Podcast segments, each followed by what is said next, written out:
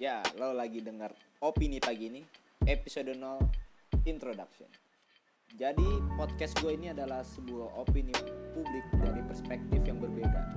Gue akan ngebahas apapun yang terjadi, baik di sosial media, berita dalam dan luar negeri, fenomena yang terjadi di masyarakat maupun daily life sehari-hari. Yang akan gue bahas menurut opini gue dan kawan-kawan gue nantinya. Pastinya bakal belak-belakan dan asal-asalan.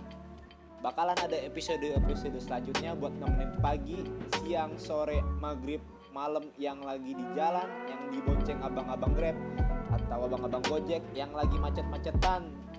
Semoga bisa menghibur lo semua dengan segala aktivitas yang lo lakuin. Ciao.